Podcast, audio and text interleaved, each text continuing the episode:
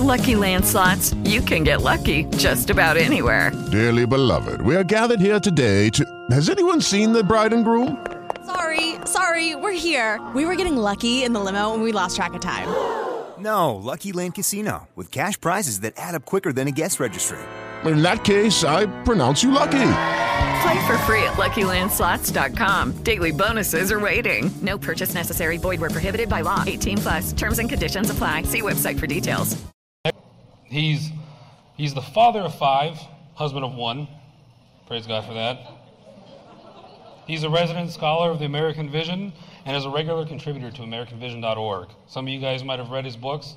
Uh, a few of them that I'm going to mention is uh, Restoring America, One Country at a Time, One County at a Time. I went to public school, so I, I haven't read that book yet. God versus Socialism, and my personal favorite, What Would Jesus Drink? It's okay to laugh at that one too. It's a book. There, there are resources available. So after this, you guys, please feel free to, uh, to peruse around and see that. But if you guys can, please welcome Dr. Joel McDurmon.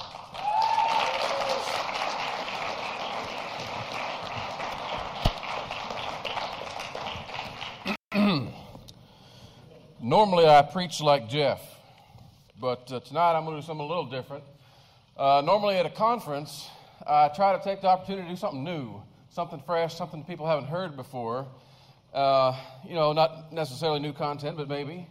Uh, but tonight, in light of the occasion for this conference, which was really the debate, we built a conference around the debate, uh, I decided to do something a little bit different.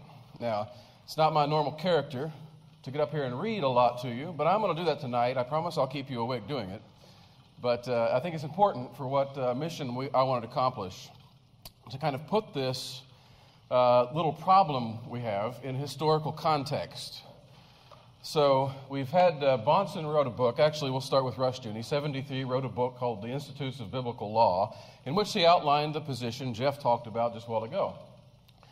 Then in uh, around, oh, I believe it was 74 or 70, maybe it was 72, that Bahnsen first came out. No, it wouldn't have been 72. I'm ta- I'll take it back. Go check the dates. This is what scholars really should do: is go check the date before you talk about it. Anyway, Bahnsen comes out with Theonomy and Christian Ethics, outlining. I'm sorry. Would have been when he did his master's thesis. Okay, but it was published as a book in 72 then. Okay. Then it was, it was reprinted. And then they put out a second edition. Okay. And critics didn't like this book. In fact, a lot of people didn't like it because it was so detailed and so thorough and so amazing that it upset a lot of people. Uh, there's a lot of problems. I could tell you the whole history of it would be a lot of fun, but I just want to concentrate on that book because uh, some people didn't like it because it was too technical. I mean, it was a master's thesis after all. So he wrote a popular version of it, uh, answering a book that Rushdoony had written back in 19, hold on, 1968, I believe, is when By What Standard, or yeah, By What Standard came out. Bahnsen answered that question in a popular level book entitled By This Standard, outlining the theonomic position that you just heard Jeff give. Critics didn't like that book either. And we had so many critics in the 1970s and early 80s, and going on through the whole 1980s, that uh, Bahnsen began a series of newsletters responding to all the critics over and over and over again, reams and reams of critics coming out of everywhere, every corner of the Christian universe. And so he so, sat down and wrote a, uh, put all those newsletters together in a book that was titled No Other Standard. And the one thing he could never get, hardly, was anyone to face off in a debate with him. Nobody wanted to be held directly accountable for the things they were saying about us, especially after he published that second book. And uh, of course, then his health failed and he died in 1994. And then again, for some reason, theonomy makes it back onto the radar of several other Christian groups that had never really heard much about us before. Uh, the story Jeff told you earlier about uh, his podcast and J.D. Hall's podcast, and pretty soon the, the critiques came out again, except there was something funny about them. It seems like we had heard them before. It seems like all the silly, crazy things people accused us of before were coming up again. And all of the things that uh, people said in criticism of us were being said again. All the things that were fallacious back then in the 1970s were being said again. It was like this huge void had been, it was like a dispensational gap, is what it was like, had happened. And they just jumped over all the history of that and, and started hitting us again. And, well, uh, uh, that was how I responded to it. And that's why I wanted to do a talk tonight, a little bit going through what Bahnsen went through when he had published that and in response to his critics and things of that nature, and titled it, Still No Other Standard. Our critics still don't have a cogent response. And there, will be some actual backstory to that too uh, if I can get the time to say it. Uh, before I proceed, though, I wanted to make a couple of comments about Jeff's talk. First of all, I wanted to correct uh, an error. I told Jeff I was going to do this, so it's, it's tongue in cheek. Um, Psalm 110.1 has got to be my favorite Bible passage of all. It's not just one of the most quoted verses in the New Testament, it is the most quoted verse in the New Testament by a factor of about three. Do you know what number two is? Love your neighbor as yourself. Even more important, see, when I, I do a whole talk on this, and even more important, uh, I, I, I, do a whole talk on this, and I title it not the apostles' favorite Bible passage, but God's favorite Bible passage. It was all through the New Testament, God's quoting himself and putting that in context through the Holy Spirit. And what does this really mean? How does this apply? And the verse he quotes the most of himself is, Sit thou at my right hand until I make thine enemies thy footstool.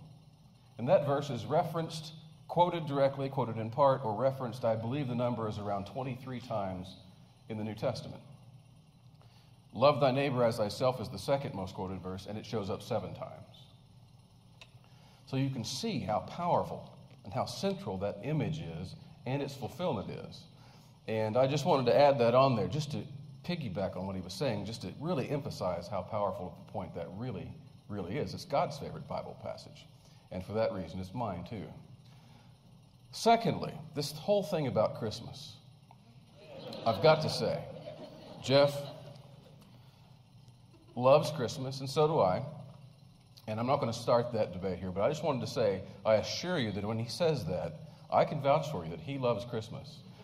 Because we came to his house this morning at 8 o'clock and woke him up out of bed, and he answered the door in his pajamas, squinting through one eye. Why are you waking me up this early?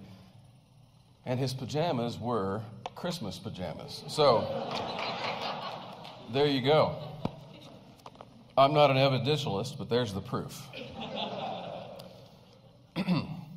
I want to make some comments, and I've got a lot of material I want to go through in this regard.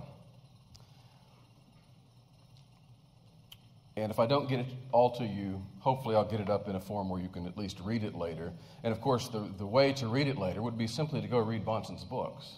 Because when I said normally I give new material in a talk, I'm doing just the opposite tonight. I'm not telling you anything that hasn't been said already 30 years ago, 40 years ago in some cases, and all the time in between then. The books have been sitting there, and our critics keep saying the most insane things about us, and they haven't read the books. Now, one of the things I hope comes out of this is I listened to, to uh, Jordan on uh, the dividing line today with, with uh, Dr. White, and I heard a little bit more reserved Jordan than I heard two months ago or three months ago or whatever it was on his podcasts. Much more cavalier back then, many more fallacies. Now that he's actually read some Bahnsen in the interim, his criticisms aren't quite the same. I hope. I don't know what's going to come out in the debate, but either way, I consider it a victory. A small victory, maybe, but a victory. If he spouts off the nonsense, I'll be able to cut that off at the knees easily. If he comes up and shows a more refined view, I can say, well, look how much different you sound now that you've actually read what we said. See how that changes things. Anyway, I don't want to make too big a point of that, and I'm not certainly not trying to gloat in any way, shape, or form. But it does make a difference when you actually read the people you're criticizing. Now, I'm a scholar, I'm a PhD, I've been peer reviewed, published journals, I've written the books, I've hung out with guys who are many, many times smarter than I am and much more accomplished in the scholarly world. And I do know that if you, in the secular academic world, if you tried some of the tactics that have been used against us, your career would be over. You would be a laughing stock. Your, your contract would not be renewed. And yet, Christians do this to each other in purported Christian scholarship. Now, what am I talking about? One of the things that, can, that comes against us when is this little bit of a phrase that's pulled out of Bahnsen's work, and it is the abiding validity of the law in, finish the phrase, anybody? Exhaustive detail. Well, that means you guys want us to start sacrificing animals again and reinstate, circ- uh, reinstate circumcision and all of these things and the entire, every jot and tittle. Everything has to go. The exhaustive detail. Bahnsen's a madman. And that is not what he meant. In fact, that, that phrase really only shows up as a chapter title. And that's what they criticize. They don't read the actual chapter. So, what I've done here is I took Bahnsen's book and I started with page one. In fact, before page one. This is the preface from the first edition. Are we talking about every little detail of the law must be applied one to one? Or are we talking about God's law in general? This is the preface to the first edition. Ready? Not only that, this is the first page of the preface to the first edition. I have not attempted to offer a commentary on the particulars of God's law as found in the Bible. While such a discussion of the specific commandments of God would follow naturally upon the conclusion of this study, it is not the primary purpose of the study itself. Instead, I aim to demonstrate from Scripture that we have an ethical obligation to keep all of God's law. What does that say? I'm not dealing with particulars right now. I'm talking, I'm talking about a general obligation we have toward God's law in general. And you're going to hear this theme recur. If Christians do not first realize their obligation and privilege to keep the law of God in its entirety, they will not proceed to implement such obedience by the enabling power of the Holy Spirit in their own lives as well as the lives of their neighbors. Now, Two comments follow from the foregoing observations. First, the reader is cautioned. Cautioned. Neon sign flashing. Stop and think. Not to mistake what is taught herein with whatever distortions or abuses of the theonomic principle might have been unearthed in the history of the church. Okay? Don't confuse this with historical studies. Okay? Just because I talk about I want to impose the law of God does not mean I'm lining up with some other group out there that says the same thing and wants to bomb abortion clinics. Okay? Caution. Read the actual stuff I'm saying before you make associations like that. He goes on. Second, the present study, this is back to the point about details. The present study leaves a great deal to be explored and discussed in Christian ethics, as well as extensive room for disagreement in the area of exegeting, understanding, and applying God's law in specific situations. Two people can submit to the exhaustive theonomic principle in Christian ethics while disagreeing on a particular moral question. For example, whether a certain biblical man- command is ceremonial or moral, whether lying is ever condoned by God, etc. Thus, agreement with the thesis of this book is not contingent upon the agreement uh, upon agree- agreement in every particular moral issue or specific interpretation of a scriptural text. Details, not extended. And what that means is that you can't go out and find somebody else in church history that you don't like who exegetes a passage in a certain way that is maybe not right or is or, or is twisted or whatever, and say, well, that guy talks about God's law, and Bahnsen's talking about the exhaustive details of God's law, so that must mean all theonomists want to stone children to death. Or something of that nature. No. Bahnsen's saying, I'm not talking about any of that right now. This big, fat, six to 700 page book is not about those details. We need to talk about them. We'll talk about them later, but this is about the general obligation to keep God's law in general. Second, from that, it follows that even as we begin to exegete those points, there's going to be disagreement. Okay? Disagreement should be expected. And to a large extent, it's okay. Now, think about that for a moment. First of all, one reason there's going to be disagreement is because the church hasn't been teaching this stuff for 200 years, or 300 years, or in some cases more than that. The theologians who should have been doing all this work, the hard work, have been off limiting the vision of God's Word to a very, very small thing, especially in American history. And so the tough work has not been done. Well, what happens when, when you have a, a problem like that? It not only, it's not only a gap in the theological literature, it creates a generation of people who have no connection whatsoever with a, a world governed by biblical law. And then you have another generation. And then you have a generation that starts sending their children to public schools. And then public schools become the norm. And the next thing you know, you're so far removed from this, and all the questions that this raised and all the answers that, this, that biblical law would uh, satisfy have all been replaced by humanistic visions and values when it comes to things like civil justice, business ethics, law, courtroom procedure, a whole range of issues. And we're so out of touch with it that the first person that even says we need to apply biblical law, they start calling you Muslims. And Sharia, comparisons to the Sharia come out. Well, it's not it's not our fault because we're actually going back and asking the questions and struggling with these concepts that now seem foreign.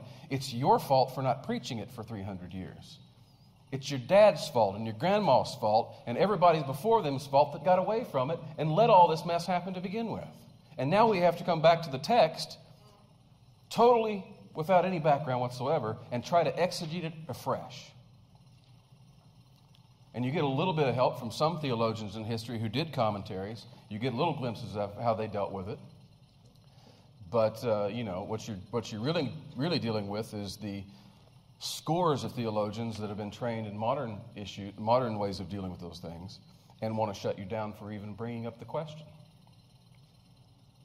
So, Bahnsen, all he did was say we need to look at God's law in exhaustive detail. We need to consider the general applicability of it, and then, then we need to get to the hard work of going through it by, verse by verse. And that was opening a can of worms. And the worms came out and they squirmed. But there will be disagreement. There is disagreement. Rushdoony disagreed with North on things. North disagreed with Jordan on things. I disagree with Rushdoony on things. I disagree with Jeff on baptism, does that mean we need to throw sacramentology out the window? Well, no. Disagreement is to be expected, especially when it's something that's been neglected by the church for many, many years. So Bahnsen then proceeds. In the same preface, I'm sorry, I'm, I, i am jumping ahead. I actually, uh, okay, so now, that's my point. All of that was in the preface to the first edition of the book. Any critic who was interested in the truth could have read those two pages and saved us all a whole lot of headaches. Now, granted, I wouldn't have got to travel to Arizona and meet all these fine people and have such a great time, but it would have saved a lot of headaches. Would have saved a lot of court trials of people trying to get theonomists kicked out of ministry positions and all kinds of things like that. Nevertheless, the criticisms continued. And so Bahnsen, when he published the second edition of the book, uh, came back and wrote a, a, second preface, which authors usually do, especially ones that like to write a lot. And he went through some of these things. And it was almost repeating in an expanded form what he had already said. And he has a section called An Analysis of the Position. He talks about what does theonomy mean? You heard Jeff discuss it earlier. It's a word that simply means God's law. Now, we don't play with that too much. We don't try to say, well, that means we all, if you, if you believe in God's law, then we all believe the same thing. We're not quite that naive, and we're not trying to be deceptive with that. It's simply a way of saying, first of all, all of us, to some degree, have to accept this because it's God's law. And so, okay, can we, then we can at least talk about it. And of course, that's when the wheels come off the bus and all the children get dumped out, but God's law. This, this phrase, theonomy, has been used in connection with diverse ethical writers from Gesink Van Til, uh, uh, Barth, who was the father of neo orthodoxy, and Paul Tillich, who was an existentialist liberal theologian, who nevertheless used the word in his own context. Okay, now if everybody can use this word from standard reform guys to presuppositionalists like Van Til, to neo orthodox guys like Barth to liberals like Paul Tillich, and then Greg Bahnsen, if that word can accommodate that broad of a range of people for different purposes, obviously, it, it should, doesn't that speak to the broad degree of which we all believe in this to some level, some degree? I repeat myself. And so he goes on to say, nevertheless, common parlance, since his book was published, has come to uh, uh, conventionally label the distinctive theses of this book, the ethical perspective of Reconstructionism, as the quote, theonomic position. That's fine. But you've got to realize there's a broader context to it to begin with. And Bahnsen wants to talk about that. So he goes on and says that he's going to give you an outline of his view of what that theonomic position is. But before offering an outline, I'm quoting, before offering an outline, we must be warned. Warning! Caution! Stop and think. Another neon flashing sign. We must be warned that some people have been kept from an accurate analysis of theonomic ethics sometimes by the author's manner of expression, sometimes because the order of discussion, especially qualifications of important points, is not what is expected by some readers. He's taking a very gentle jab at his scholarly critics, by the way, that you start criticizing me before you finish reading the book. And you don't like the fact that I don't have everything in the same order in which you would have put it or anticipated it. And you start your criticism before you finish and realize that I have qualified this later and it means something entirely different than what you're saying I mean. And he was very, very uh, gentlemanly there, but he's also poking at them a little bit. And sometimes because the book has simply not been read, or read completely, or read at a safe distance from distorting preconceptions and prejudices. For instance, a combination of such factors has misled some to maintain that theonomy because it often speaks, he's talking about the book Theonomy, because it often speaks of our moral obligations. I'm sorry, back up. Because it often speaks of our obligation to the exhaustive details of God's law, every jot and tittle, cannot allow any change or advance over the Old Testament at any point,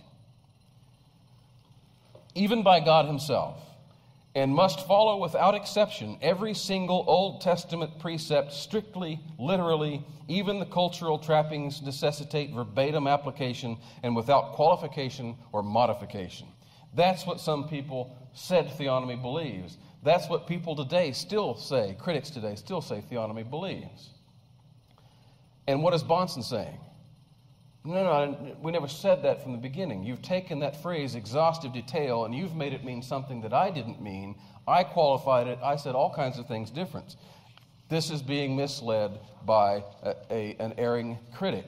He goes on to say this These false depictions cannot be justified from a careful reading of the book. There are no fewer than 70 pages that refer to the progress of Revelation and redemptive history God's right to change the law, exceptions to general continuity, laws which are laid aside, or advances over the Old Covenant. 70 pages worth of that kind of talk interspersed throughout the book. Which tells you what about the critics? They didn't read the book. I did a little study earlier. The Rushdoony's Institute has been treated the same way. And we're always accused of being Judaizers and legalists and people who believe in mingling salvation by faith and works. And I think uh, Jeff did a great job dispelling that. I did a little study. I did an electronic study of the book uh, of the Institutes. And I found, I believe there were something, I can't remember the exact number, it was like 124 individual instances throughout the book where the word regeneration is used or the word, or cognates of that word, variations of that word, or the word convert. And Rushdoony's point is constantly none of this is none of this happens until conversion takes place. None of this happens until the Holy Spirit goes forth and regenerates men's hearts. That's what spurs it all. And he says this over and over and over in several different contexts, several different ways, 124 times throughout the book, which, when you do the math, comes out to about once every six pages. Okay? Which means basically, I sh- it, you know, of course, they're not all evenly spaced out, but on average, I should be able to pick up that book and some, if read, read no more than six pages and find that, that concept in there. What does that tell you about our critics? They haven't even read six pages. Or if they have, they've ignored what he said, whether by accident or, God forbid, on purpose. And sure enough, just to test my thesis, I picked up the book and I started going from page one, and I think it was about page nine before I got to the first instance. So, what does it tell you about our critics? Bahnsen's saying the same thing here. Bahnsen says, I mentioned, quote, radical differences, quote, legitimate and noteworthy discontinuities, laws which have, quote, become obsolete. What is, what is championed in the book is, quote, the presumption of moral continuity between the testaments. It was clearly spelled out that, quote, if we were, are to submit to God's law, then we must submit to every bit of it, as well as its own qualifications. End quote. Because, quote, only God has the authority and prerogative to discontinue the binding force of anything he has revealed. We should live by the Old Testament law, quote, except where expressly indicated otherwise.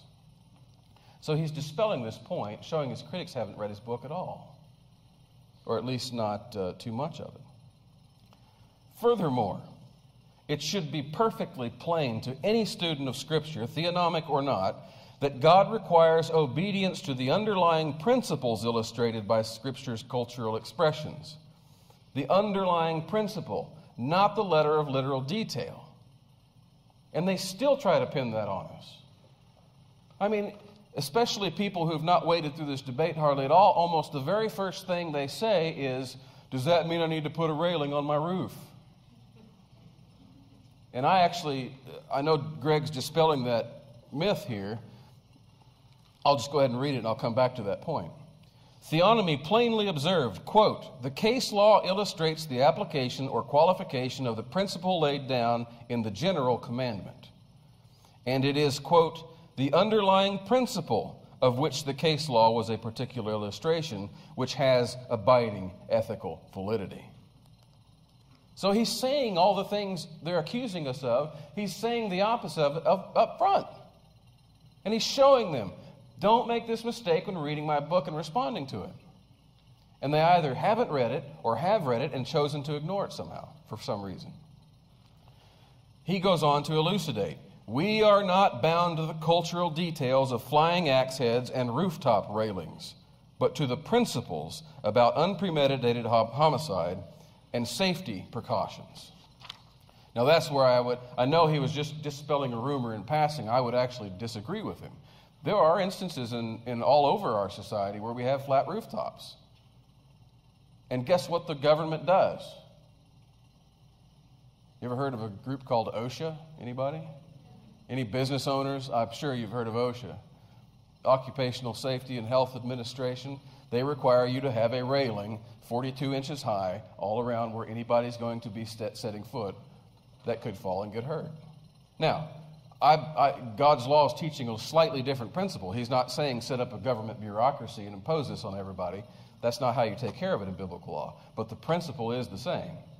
I mean, I've, I've been in many places where I actually saw houses that do have a flat part, like over a garage or something, and it's used as a deck. If you got a deck on your house, you're going to put a railing on it. If you have a deck on your house and you don't have a railing off and somebody falls and gets hurt, guess who's liable? Okay? So, we are liable to the cultural details where they fit the same conditions we have. And so I would make that point, not to try to, you know, improve upon Bahnsen or anything like that. Like I said, he was speaking in passing. But it is something we need to think about. And that type of thinking is going to come out in the debate tomorrow. It is going to be, I hope, well, it will be because I get to force the issue, a question over what does the general equity of the law mean? Does that mean we pull it out of its civil context out of the Old Testament and throw it into the spiritual realm? That's what the general equity is, and that's why we don't have to follow the civil laws anymore. Well, actually, that's not quite true. That's not quite true, and we'll get to that when the time comes. Bahnsen uh, finishes his thought here. Those who have ridiculed the theonomic position for requiring observance to ancient cultural details should give responsible reflection to their ill conceived criticism. Such disdain would equally ridicule New Testament ethical directives with their cultural trappings, as though go and do thou likewise at the end of the story of the Good Samaritan literally obligates us to pour oil and wine on the wounds of half dead victims of robbery on the Jericho Road today, setting them on donkeys, not in cars, and paying for their stay at roadside inns with literal denarii, ancient Roman coins. Critical ridicule, which is blind to this feature of the biblical interpretation, is general, in general, is too superficial and inconsistent to warrant serious attention. What's he saying about his critics? I'll let you decide. He tells an anecdote.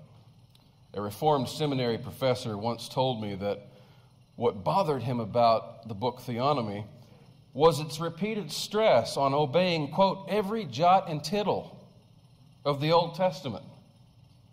His complaint was ultimately then with the language Jesus chose to use in teaching his attitude toward the law in Matthew 5:18.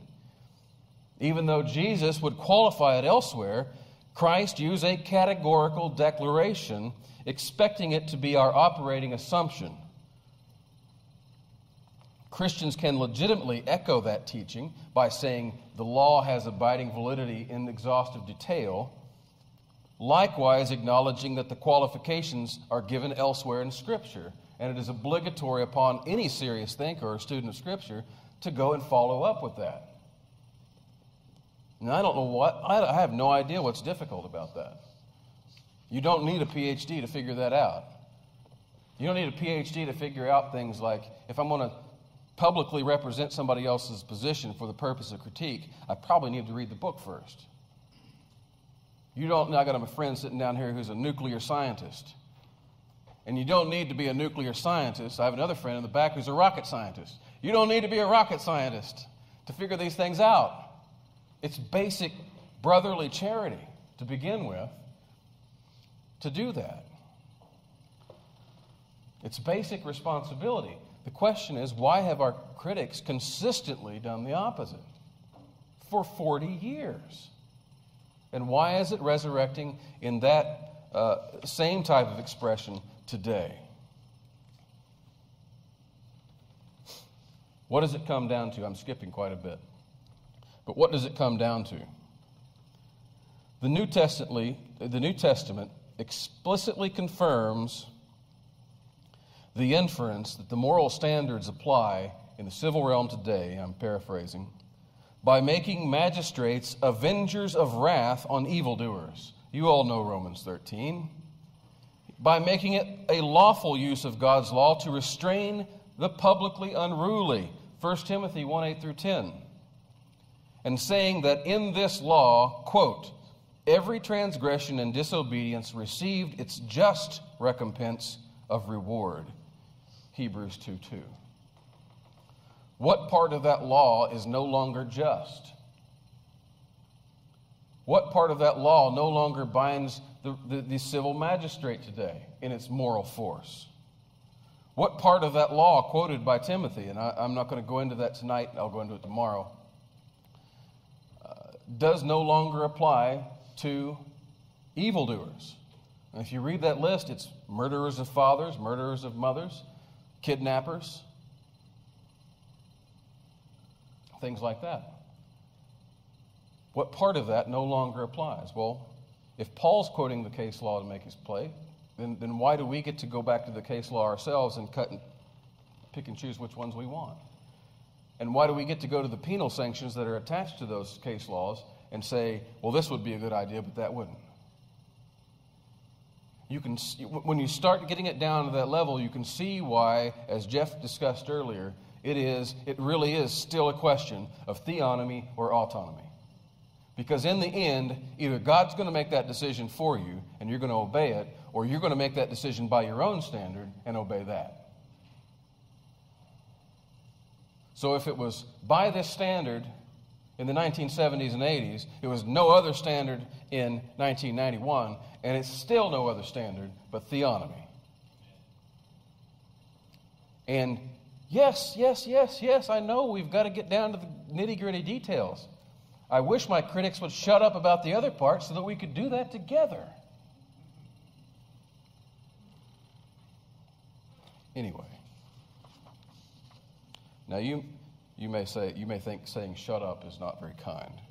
But I have a sermon from a Puritan preaching in 1742 to the Massachusetts State Assembly and the judges and the governor who used the phrase shut up. So I've got. The difference is he, he, he applied it in a way that no other preacher in history has ever done. He applied it to himself, saying it was time for him to shut up. Anyway. That was not about you, Jeff, I promise.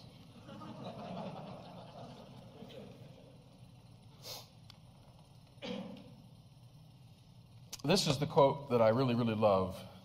And this is from the introduction to the book. You, you can understand books, especially scholarly books, acknowledgments, foreword, preface to the first edition, preface to the second edition. You got 40 pages of material up front before you get to the introduction. And we love that. We love those details. And we all should in the introduction to the book, where he's actually introducing the thesis of the abiding validity of the law in exhaustive detail, he surveys the entirety of Reformed thought in history as to how this question has come about and why is it a question. And what have all the modern reform guys said about it? And what have other scholars said about it? And he shows how each one of them fails to deal with the issue properly. And so there's a gap in the academic literature which he's trying to fill. And he has a section near the end of that introduction called Preliminary Survey of the Solution. And the first, few, uh, first sentence of that says this. Okay, this is his overview of what he's trying to accomplish. Now, you if you, you, you listen to this and you listen for the cues. Is he teaching that we have to oppose every single detail of the law without any change whatsoever? In the pages that follow, my concern will be to show from God's Word that the Christian is obligated to keep the whole law of God as a pattern of sanctification, and that this law is to be enforced by the civil magistrate, where and how the stipulations of God so designate. Did you hear that? How does it apply to the civil magistrate? It applies in the way that God stipulates, which means that over time, God changes some things. God qualifies things. Things that did happen in ancient Israel don't apply anymore today. And those distinctions are all there. And he's acknowledging them up front multiple times.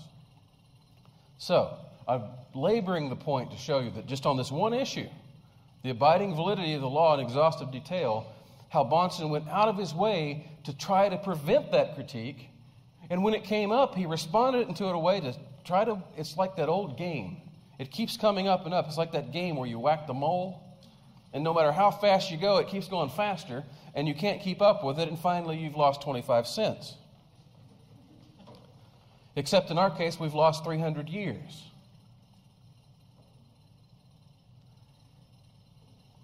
And we continue to lose that because people won't get on board with that basic idea. And I'm going to elaborate more on this tomorrow of what I mean by that. So, Lots of good stuff in here. There's one more, uh, couple of paragraphs here I want to read. I'm going to actually try to cut this talk short to, to hope, in hopes of getting us somewhere back on schedule. We are still doing the Q&A, correct? Yes. Okay. All right. Misrepresentation by critics, title of this section. Again, this is in the preface to the second edition. Often enough, critics of the theonomic position have unfairly attributed to it claims that are quite contrary to what it teaches or which do not logically follow from what the 10 propositions outlined above. You'll have to go read those for yourself. Such inaccurate representations may make criticism easier, but simultaneously make it irrelevant since it misses the intended target. A case in point are theonomic beliefs about the nature, coming, and effects of God's kingdom, something touched upon in over 90 references in the book of Theonomy. These pages indicate that theonomists reject any combination of grace and self effort, works, and salvation, finding even the, the dynamics for sanctification in the Holy Spirit's internal work. You hear that? What has to happen before any of this law stuff happens? Holy Spirit. The kingdom of God as an international community of faith comes by the Spirit's gracious power working through evangelistic preaching and Christian nurture. Work salvation, right? Now, as converts strive to grow in holiness, they desire to keep God's commandments recognizing the literary, logical, and hermeneutical differences between laws of a summary nature, moral laws, and those of an explanatory and illustrative nature, judicial, in that process. Because they want to o- obey God in all areas of life home, church, and even state Christians will seek to persuade their civil leaders to honor the principles of those laws from God and only those which are relevant to the power of the sword in Scripture. That's his realm. They realize this is what ought to take place. Whether or not they have such reform efforts will see success in the long run. And of course, postmillennialists do. And actually, what he's saying here is that you don't have to be postmill to be a theonomist. And in fact, there weren't. In fact, back in the day when Tommy Ice and Dave Hunt were debating Gary North and uh, Gary DeMar over these very issues, 1986, I believe, uh, there was actually a dispensationalist in Tommy Ice's own church who was a theonomist and wrote a book about it. I believe his last name was Schnicker. I don't, don't quote me on that, but you can look it up. And there are all mills. Bahnsen's saying the question of should the law apply is separate from do you think it is going to apply and when in history. Logically, those are not connected, except, in, of course, in my view, through other scriptures, but that's a different discussion. So Bahnsen lays out all of this qual- qualification here. He's setting the stage to say, look, don't criticize us that way. We don't hold those beliefs. And so, after dealing with this between the first and second editions, here's how he sums up how he's been treated and why he's saying this. He says, Therefore, it is mean, illogical, and inexcusable propaganda for some theonomic critics to dismiss it as allegedly one, Judaizing the New Testament, two, making the law our dynamic of sanctification. Three, denying any distinction between moral and judicial laws. Four, taking the civil use of God's law as the way of bringing in his kingdom. Five, wishing to oppose the kingdom by the sword. Six, asking the state to enforce all the Mosaic laws and curb all outward evil. Seven, shifting emphasis from personal piety evangelism, and the church so as to stress instead the cultural mandate, politics, and capital punishment. Eight, demanding postmillennial eschatology. Or nine, viewing America as God's chosen nation. Th- three more major rep- misrepresentations dealing with the status of Old Covenant Israel deserve special mention.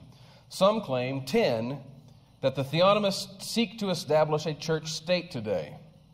Others allege the opposite. 11. That theonomy says the Old Covenant form of the kingdom has not changed, wherein separation of the religious cult, strictly equated with the New Covenant church, from the state, which was no different from the civil rule in any other nation, was total and rigid, making Israel's church state relationship identical to the relationship called for today. And finally, it has been pretended, by the way, that, that latter view is very close to an Anabaptist view in which, the, since the church is totally separated, the state can do what it wants. But anyway, I won't elaborate on that too much. Finally, it has been pretended 12 that theonomy overlooks or logically denies the typological character of the Old Covenant economy as a special redemptive historical prototype of Christ's coming kingdom. Once again, however, a multitude of references from theonomy disprove such false reports. And he goes on to elucidate those. What was he saying? He was dispelling all these rumors that he had gone out of his way to begin with to dispel, and some that, that he didn't, but didn't need to be made anyway. And in the process, not only the critics say that we teach the opposite of what we teach half the time, sometimes the critics are saying opposite things about us that don't even correlate with each other. You know, it's kind of funny. Uh, a lot of this, the, the online debates, for example, on social media that I've seen, they always say, well, you, th- you theonomists can't even agree with each other. And, and my point is, well, are you trying to say, therefore, we're all wrong? You know, that's the implication. They don't say that. It's obviously a fallacy. And to which the obvious retort is, you guys can't even critique us from the same page. Your guys are all against each other. And the truth is, if that's how we do theology, then let's throw out the entirety of church history. And let's go have a cigar. Yeah. Let's have a cigar anyway, don't get me wrong. But uh, that's not how you do theology. Theology starts with exegesis, it doesn't start with confessions and, and councils. I think that may actually come up tomorrow as well. Anybody got any idea how much time I have left, if any, or none? Or yeah. Uh, see, I bragged to the guy that I could do that myself, and he he said, All right, so I won't help you, but now he's helping me. Praise the Lord. Oh, I've got so much more stuff to go over here. I wish I had time to fill you in. Who speaks for theonomy? Bahnsen's got a great position. I'm switching books now to No Other Standard. I was working my way up to still No Other Standard, but I think you've got that point by now. Uh, so much great stuff in here. And what I want to do is just, now that you've heard everything you've heard from Bahnsen, and I'm going to put him to the side here. Now that you've heard everything you've heard from Bahnsen on the fallacies, and I've got five minutes left, let's just look at a couple of the things Jordan Hall said in laying the groundwork for this debate. I love the phrase. These are all, by the way, these are my transcripts of his podcast when he critiqued us. What started this whole debate. My only initial reason for wanting to debate was to get him in a place where I could hold him accountable for the things he said here and it's uh, turned into this better event. I think it's still going to be uh, helpful. I've read every single book that there is on theonomy, which is not much. There's not very, very many books on it because it's such a strange, peculiar belief, and it's actually not that old. How many of you have followed theonomy for more than a few years? Yeah, I got some old timers in here actually, some, some of the, the early guys. Uh, not that many books on it, huh? I think I counted between Rushdoony and North alone, there were about 100 when you include all the commentaries. And uh, so if you add to that the, Gary DeMar, uh, who's written, I think, 27 books in his lifetime or so, um, Kenneth Gentry, people who were at one time more overtly theonomic, like George Grant. James Jordan. Make a long list of these names. They're all in GaryNorthFreeBooks.com. You can go read most of these books for free, download them for free. I mean, it's going to be a couple hundred books at least. And then on top of that, you can throw my paltry 14. So uh, I, I'd be very, very impressed if he actually read all that. I wish he would. I don't want to go through all of this, but here's a position that that really got me, and it was this section that uh, uh, reminded me of all that stuff that I heard from those old critics all over again. The position was, was brought up Is it the case that the theonomist really wants to start changing the law instead of changing the heart? In other words, all we care about is political action. We don't care about the gospel. We don't care about regeneration. Of course, you know that's, that's nonsense by now. And JD's response to that was, quote, Well, that is a fair assessment because that is exactly what I think. And that is what I've picked up from the theonomists. That's the goal. And they can say all they want. No, no, no. They want a people to hear the gospel, and then we'll all together decide it's a good thing to start killing children. We don't want to start killing children now and then lead people to Jesus. We want to lead people to Jesus. We can all come together, look at the scriptures, say, let's institute God's laws, not our laws. And so I think it's a good idea to start killing little Johnny who disobeyed his mother. Now, uh, first of all, you have no idea what an insult that is to God's law. If that's supposed to be a scare tactic, that we resurrect this law about the stoning of rebellious sons, which is an entirely different matter than the way people popularly portray it. Portray it. He's not just exposing his ignorance about the history of theonomy and all we've written, he's exposing his ignorance about what the law itself means and really what it says. It means you didn't actually go read Deuteronomy before you started portraying it like this. And when you're doing it, you're slapping God in the face. I mean, irrespective of the question of does this apply today, even if, even if we agreed that law doesn't apply today, it did apply for 1,200 years of human history. And God expected it to be enforced. And you know what I think happened? When Israel, Israel began to reject God as their ruler, and they began to get involved in syncretism with the other nations around them and going a whoring after strange gods and all the stuff they did, to the point where they were sacrificing their children to the public school, I mean, to Molech. Same thing. You know what I think they were saying? Who in the world would enforce that law? Who would enforce that law? Meanwhile, society is burning down around them, and they're doing things 10 times more egregious than God ever called them to do, which was just to begin with. And I guarantee you there were people talking about how barbarous and savage those civil penalties were, executing people for adultery. I don't think it's a problem of where we're at in history. I think it's a problem of the human heart.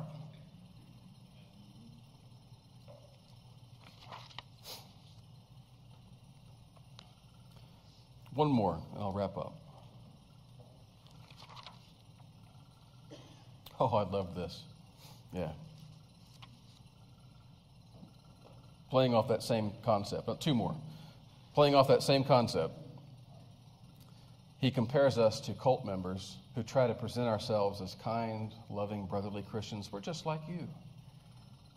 But we hide from you our real intent. Quote, you know how when cultists come to your door, Jehovah's Witnesses or Mormons, and uh, then I'm paraphrasing, pretend that they're Christians just like you. Theonomists are like that when they say it begins with families and moves gradually.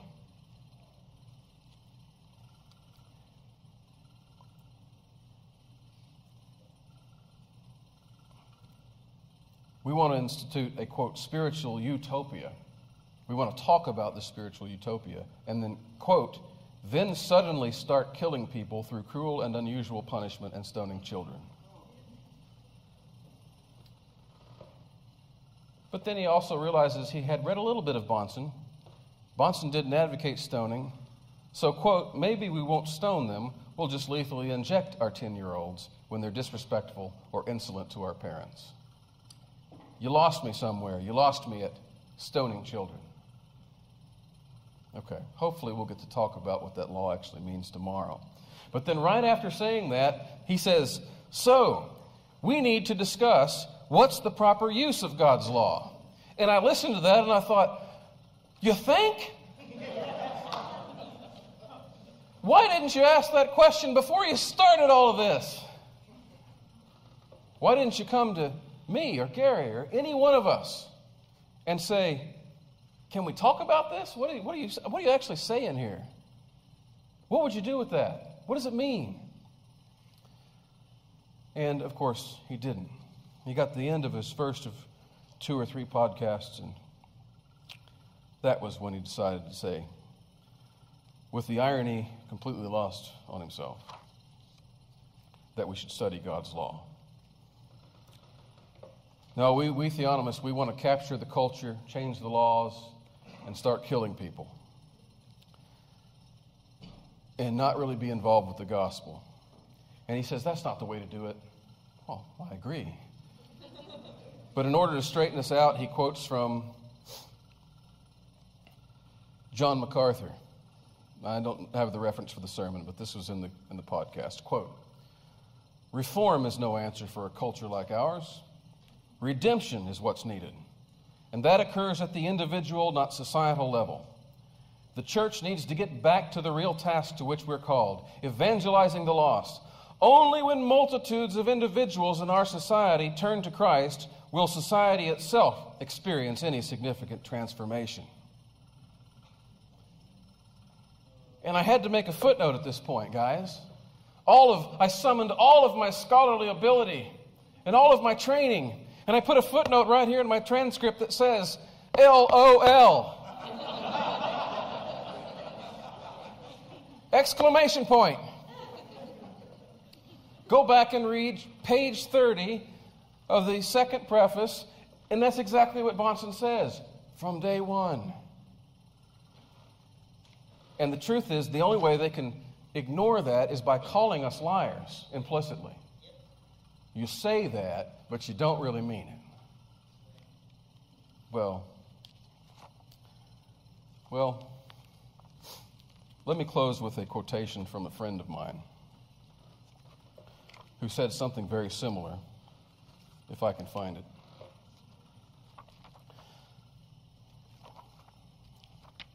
And uh,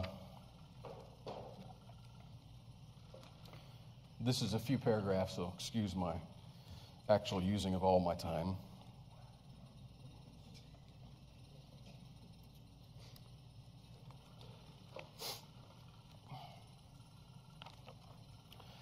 When the revival truly comes, the minister and the congregation and the church will receive good by it.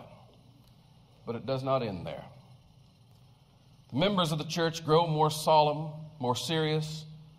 Family duties are better attended to. The home circle is brought under better culture. Hear that? Better culture. Those who could not spare time for family prayer find they can do so now those who had no opportunity for teaching their children now dare not go a day without doing it, for they hear that there are children converted in the Sunday school.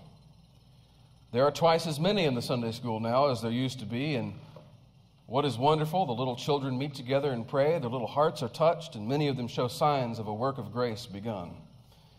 And fathers and mothers think they must try what they can do for their families. If God is blessing the little children why should he not bless theirs? But blessed be to God. It doesn't end there. The revival of the church then touches the rest of society. Men who do not come forward and profess religion are more punctual in attending the means of grace. Men that used to swear, give it up, they find it's not suitable for the times. Men that profaned the Sabbath and that despised God find it will not do, they give it all up. Times get changed. You hear that? Times get changed. Eras, nations, morality prevails. The lower ranks are affected. They buy a sermon where they used to buy some penny tract of nonsense. The higher orders are also touched. They too are brought to hear the word.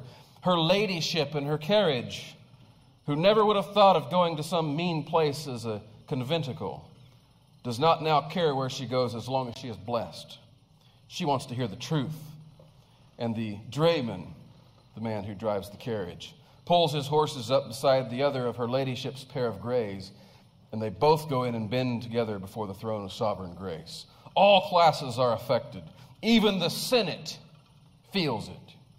The statesman himself is surprised at it and wonders what all these things mean. Even the monarch on the throne feels she has become something, has become the monarch of a better people than she knew before, and that God is doing something in her realms past all her thought. That a great king is swaying a better scepter and exerting a better influence than even her excellent example. Nor does it even end there. Heaven is filled. One by one, the converts die, and it gets fuller. The harps of heaven are louder. The songs of angels are inspired with new melody. For they rejoice to see the sons of men prostrate before the throne. The universe is made glad. It is God's own summer. It is the universal spring. The time of singing birds has come. The voice of the turtle is heard in our land. Oh, that God might send us such a great revival of religion as this. Charles Spurgeon. 1858. That's what John MacArthur was saying. That's what Charles Spurgeon was saying. And every theonomist in the world would agree with that assessment. That's how it's done.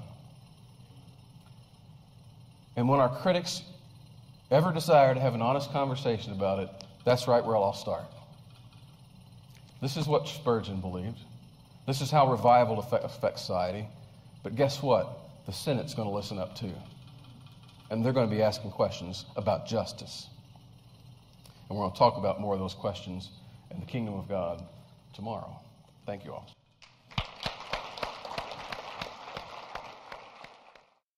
Judy was boring. Hello. Then Judy discovered chumbacasino.com. It's my little escape. Now Judy's the life of the party. Oh, baby, Mama's bringing home the bacon. Whoa. Take it easy, Judy. The Chumba life is for everybody. So go to ChumbaCasino.com and play over 100 casino style games. Join today and play for free for your chance to redeem some serious prizes. Ch-ch-chumba.